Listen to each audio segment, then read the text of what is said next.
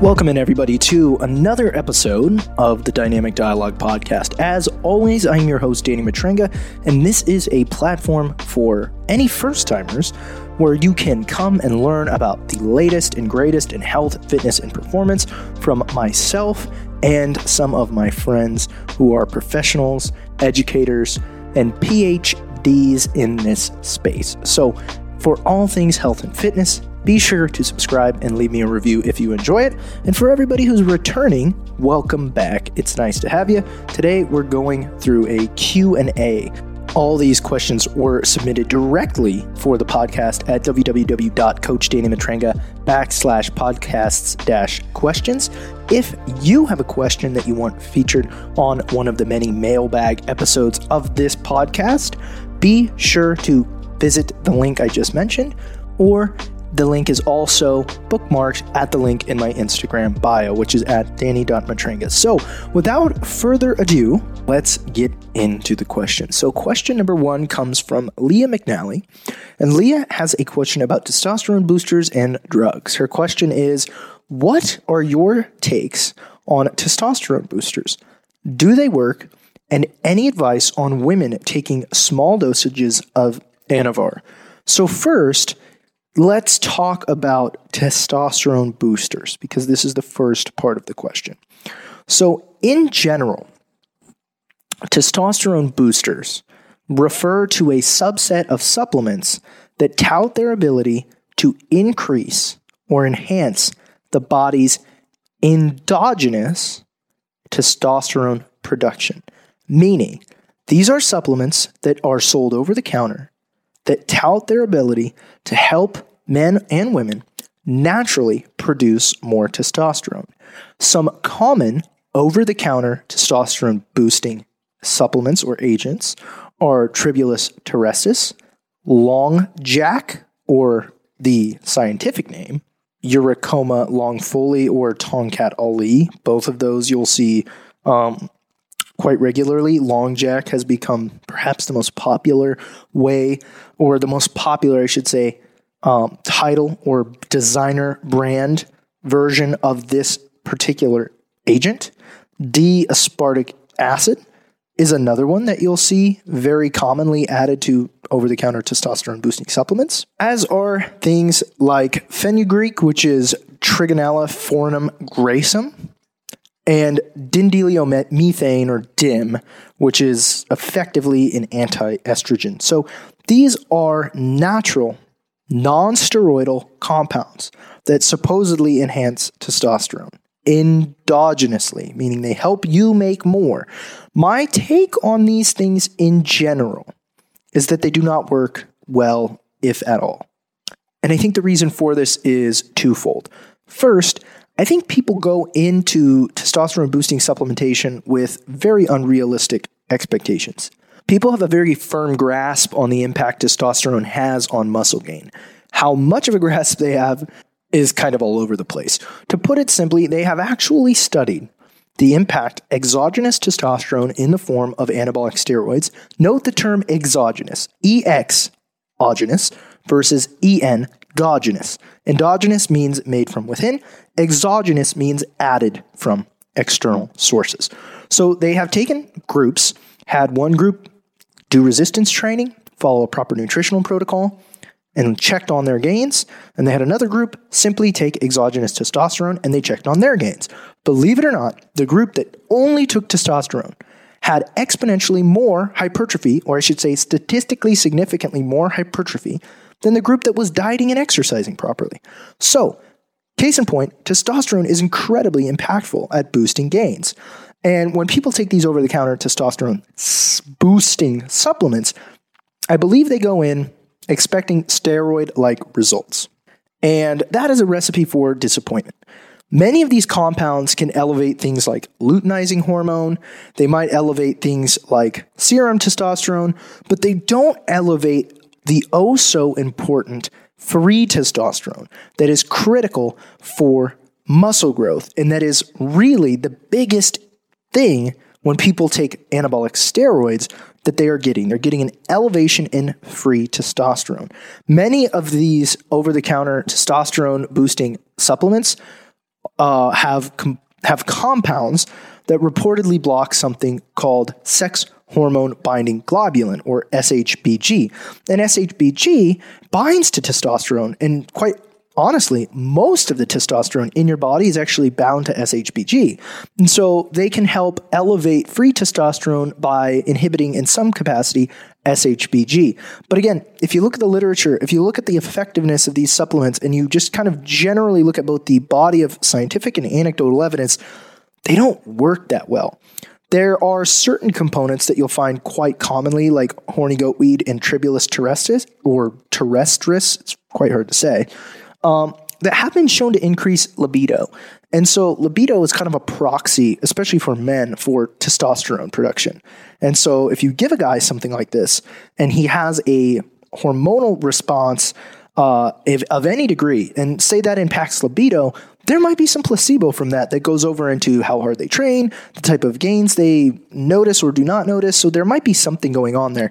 But these supplements have very little ability to actually boost free testosterone when compared to something like steroids. So for both men and women, I think that you're much better off focusing on lifestyle factors. And if you do have the disposable income to purchase supplements that are going to enhance your ability to secrete testosterone, I wouldn't spend them on these over the counter testosterone boosters. Instead, I would spend them on supplements that might help improve sleep, like magnesium, glycine, and melatonin because getting an adequate amount of sleep is massive for helping you produce the right amount of testosterone. Something else that's worthy of noting is that testosterone production is generally better in leaner individuals because as we produce more testosterone, there is something in the body called aromatization, which is the a rare, but it does happen, a conversion of testosterone to estrogen. And I shouldn't say rare, it, it's going to happen, but the rate at which it happens is contingent on how much body fat a person has because this aromatization actually occurs in adipose tissue. So, leaner individuals of the testosterone they make, more will stay as test, less will be aromatized over into estrogen. For individuals who are heavier, there's a greater likelihood of aromatization occurring. So, instead, if you are somebody who has body fat to lose or isn't optimizing sleep, get supplements that will help you improve performance and recovery. That way you can get better gains and get leaner more quickly, or buy supplements that help you with sleep if you're looking to purchase something to help you improve your testosterone. Save your money on stuff like this. As for the back half of Leah's question about advice on women taking a small dosage of Anavar, first let's cover what exactly Anavar is. Anavar is a steroid, and its trade name is oxandrolone. Now, it's really important here that we define what type of steroid oxandrolone exactly is. There are two main types of steroids people will take anabolic steroids, which help with muscle tissue growth, and androgenic steroids, which help with the supplementation of testosterone into the body. Androgens are male sex hormones, so androgenic steroids generally, well, I shouldn't say generally, always impart male sexual characteristics. Anabolics often are enhanced by the presence of androgenics, but don't always impart the same noticeable male sexual characteristics. So, a woman taking testosterone enanthate or testosterone uh, cypionate, which are two common forms of just steroidal testosterone, would notice absolutely male side effects. She would probably see a deepening of the voice. She might see acne, skin issues. Certainly, there would be gains in strength. The androgenic steroids are very, very popular for how much they can increase gains in strength. But anabolic steroids, which eh, for men are almost always included with androgenic steroids because Many of the anabolics have the ability to suppress natural testosterone production, so you pair them with supplemental testosterone in the form of an androgenic steroid to still get that testosterone base level. Usually it's way above base level, and the anabolic benefits. But the anabolics don't contribute the androgenic effects, so they tend to be a little bit more popular with women. Now, I'm not endorsing female steroid use, and I think I should say before I talk about any of these things, I might be a little bit late. I am not a medical doctor. Do not take any of this advice seriously. But oxandrolone, or as it's commonly referred to in the physique space, uh, Anavar is very popular with women because it is very, very light. Um, when you look at the spectrum of impact an anabolic might have, it's quite light. It doesn't tend to have many, if any, um, male sexual uh, uh I should say, characteristics that seem to pop up at low doses, but that doesn't mean it's healthy. And I wouldn't recommend it for anybody, especially women, given the fact that it's very popular, and this might come as a surprise to you, in the bikini space a lot of your high level bikini athletes take Anavar. It's almost a given in the figure space, along with several other drugs, but it is more popular with women than it is with men because, as far as anabolics go, it's a little bit on the weaker end, and many men will just opt for something quite a bit stronger and pair that with the testosterone. Um, but I get this question a lot from women who are working with coaches um, and, and these coaches' goals are to help them be successful in the competition space. And they recommend that these women take Anavar because they'll get much better gains and much re- better results with dog shit coaching because they are on steroids. And I think it's actually very irresponsible. I think if you have a coach that's telling you to take Anavar and not communicating with you effectively about the impact that might have on your physiology or your long term physiology, it's classless. I think it's dangerous. And I think you should fire that coach immediately. So if somebody is telling you to take Anavar but not doing a good job of explaining how it works, what it does, its impact on the body short term, long term, fire that coach, move on. And if you want to be successful in the highest level of bodybuilding as a male or a female, we, we have to stop skirting around the myth that steroid usage is, is optional. Um, you know, it, it, you should pursue natural bodybuilding if your goal is to compete in the in what I believe to be one of the healthier ways. But if you want to compete in the IFBB or NPC, most of your competition is going to be using drugs, and at the highest level of even bikini, it's almost a given. So I, I would say stay away from those federations if your goal is to compete at a high level and you don't want to take drugs. If you do, that's your choice, but I wouldn't recommend it. Again, I'm not a doctor, so my opinion is irrelevant. But that's really the case uh, for testosterone boosters and Anavar.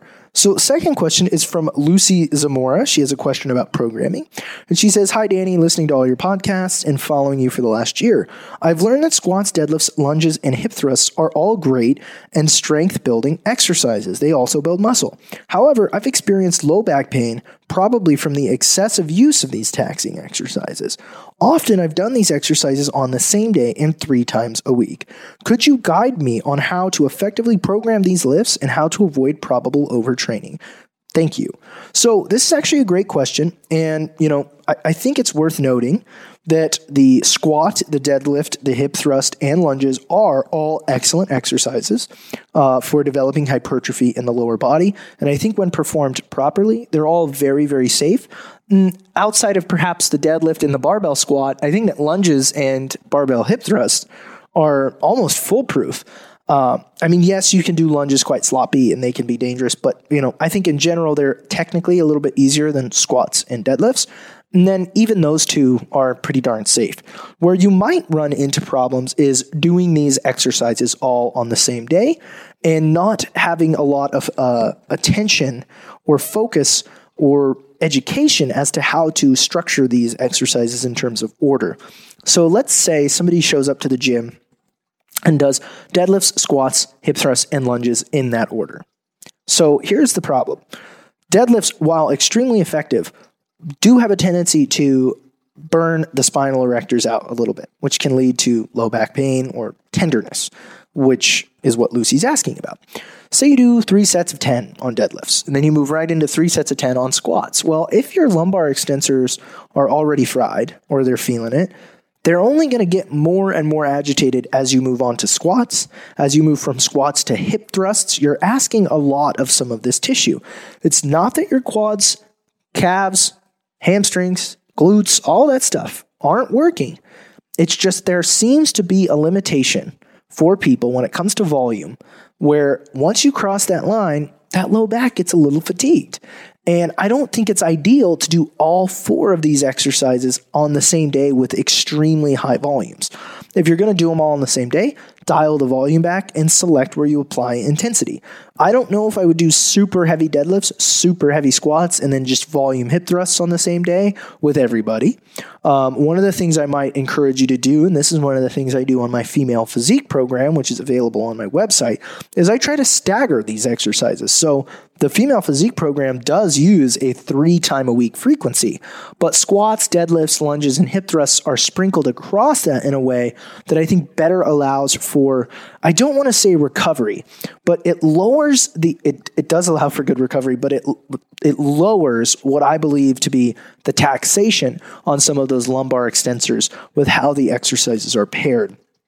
Also, you have to ask yourself if, in fact, you are getting fatigue in the low back extensors, how much are you going to be gaining from the subsequent exercises you choose to do with that stuff flared up? In all likelihood, that will, at the very least, distract you from getting the absolute best out of your exercises. So I like to pair deadlifts and hip thrusts together. I like to pair squats and lunges together. I like to pair lunges and deadlifts. I tend to avoid pairing heavy squats and heavy deadlifts with each other. Not that it can't be done, but I think it becomes exponentially more important to be selective with how you pair exercises when you're going to be doing something three times a week, right? So, as Lucy said, she's experienced lower back pain from excessive use of these exercises. I've often done these exercises on the same day three times a week. Let's say she does three sets of squat, deadlift, hip thrust, and lunges three times a week.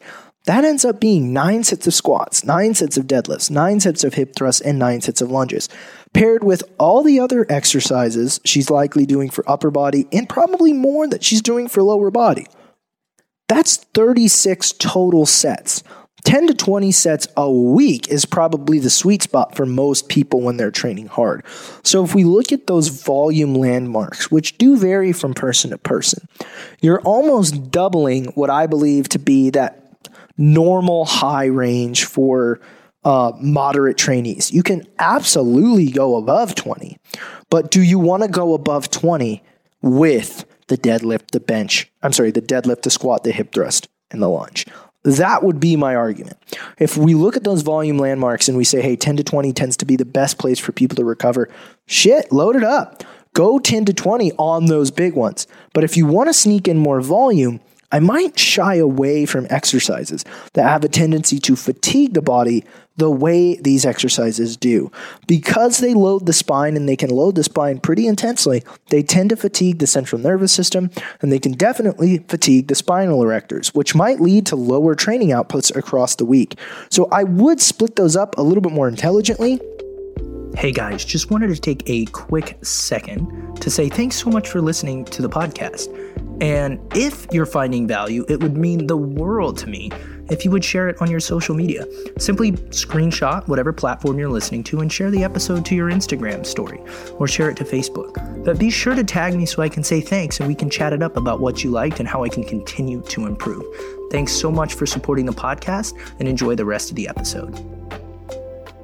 Maybe you do squats and hip thrusts on the same day, deadlifts on one day, and lunge and hip thrusts on another day. And then you borrow extra volume from more stable exercises like perhaps lying hamstring curls, um, leg press. There's so many things you can do if hypertrophy is the main goal. But maybe we don't just go massive amounts of volume with barbell work. Um, that would be, in my opinion, the most. Uh, feasible and easy to implement strategy for managing the back pain, especially if you're pretty darn sure this is where it's coming from.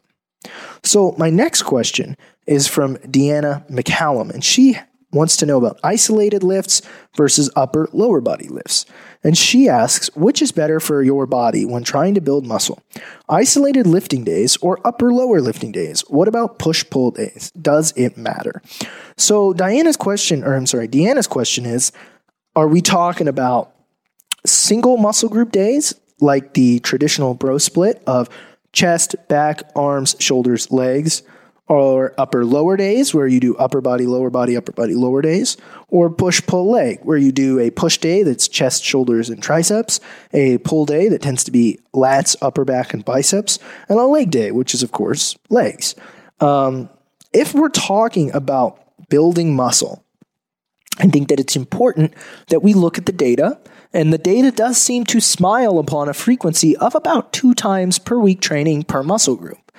I believe that upper lower splits, which is what my foundations program on my website is all about, and push pull legs, which I run a push pull leg upper lower hybrid in the female physique program, uh, are great programs for spacing out uh, work across a training week to hit that two time a week frequency, but not smash anything too much.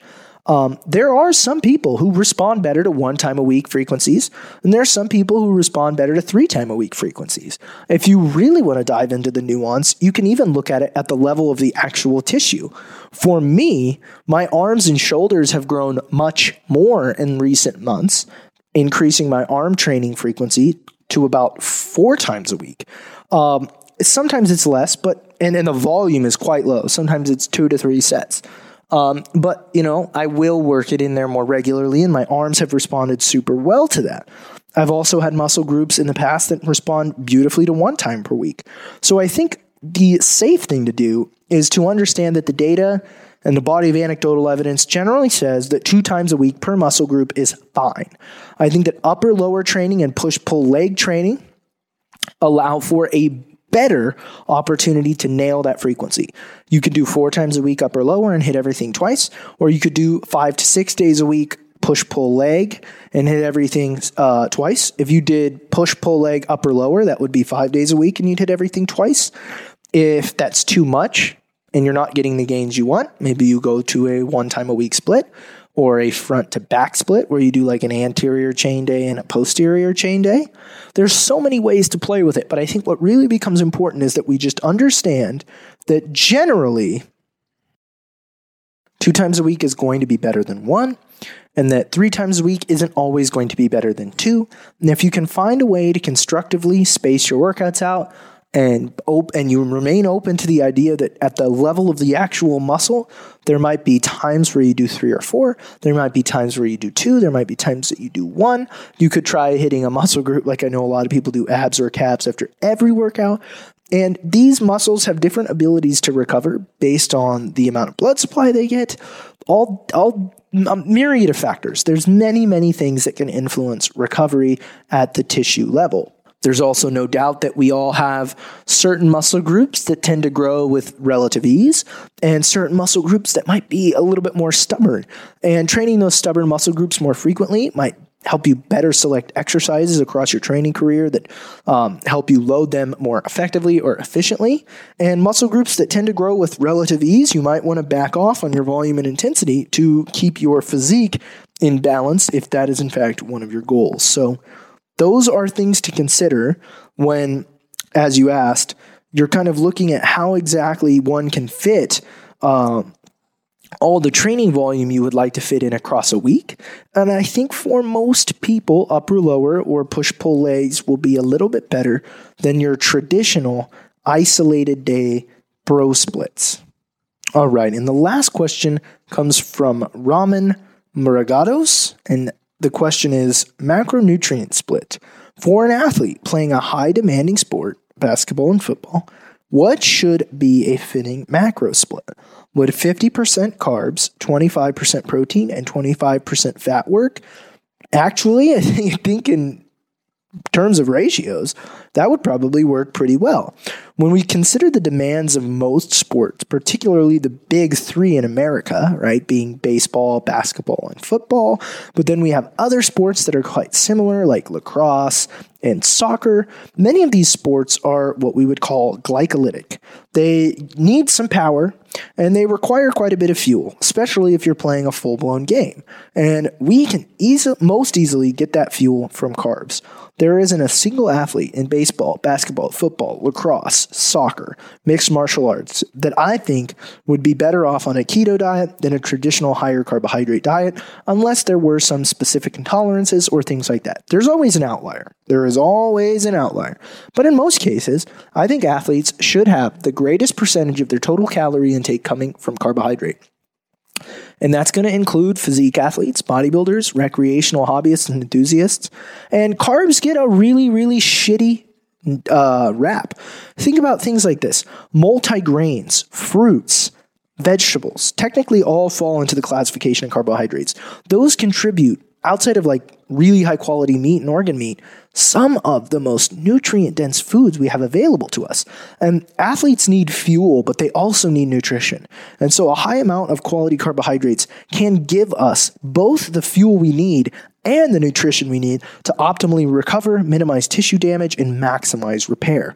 So I like a 50% carbohydrate. Let's talk about 25% from protein. I think this could go up or down depending on the split. Um, the reason I think it could go up or down, I think, is dependent on the sport. I think that sports in which acute tissue damage is quite common, or there's a high amount of collisions, or there's a massive requirement for high amounts of resistance training, which, if you look at traditional American sport, all of these athletes do off season and in season resistance training in most instances. And for your collision sports like football, rugby, and lacrosse, there's going to be potentially acute tissue damage, bruising, things like that. And more protein will help expedite the healing from match to match, bout to bout, game to game, practice to practice. That stuff becomes really, really important for those populations. For populations where contacts and collision aren't as common, maybe we could bring protein down a little bit. I think we also have to look at the gender here. Men and women both have uh, some acute obvious things that happen when we bring dietary fat too low.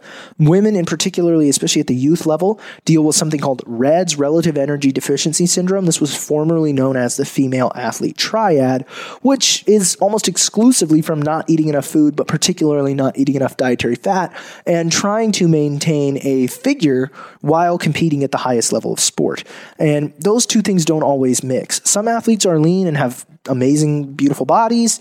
And a lot of young women see um, models and, and magazines and, and social media, and they want to have the beautiful, sexy body and be an athlete. And that's really hard to do because a body needs fuel to perform. And with women, REDS, relative energy deficiency syndrome, can kick in pretty quickly.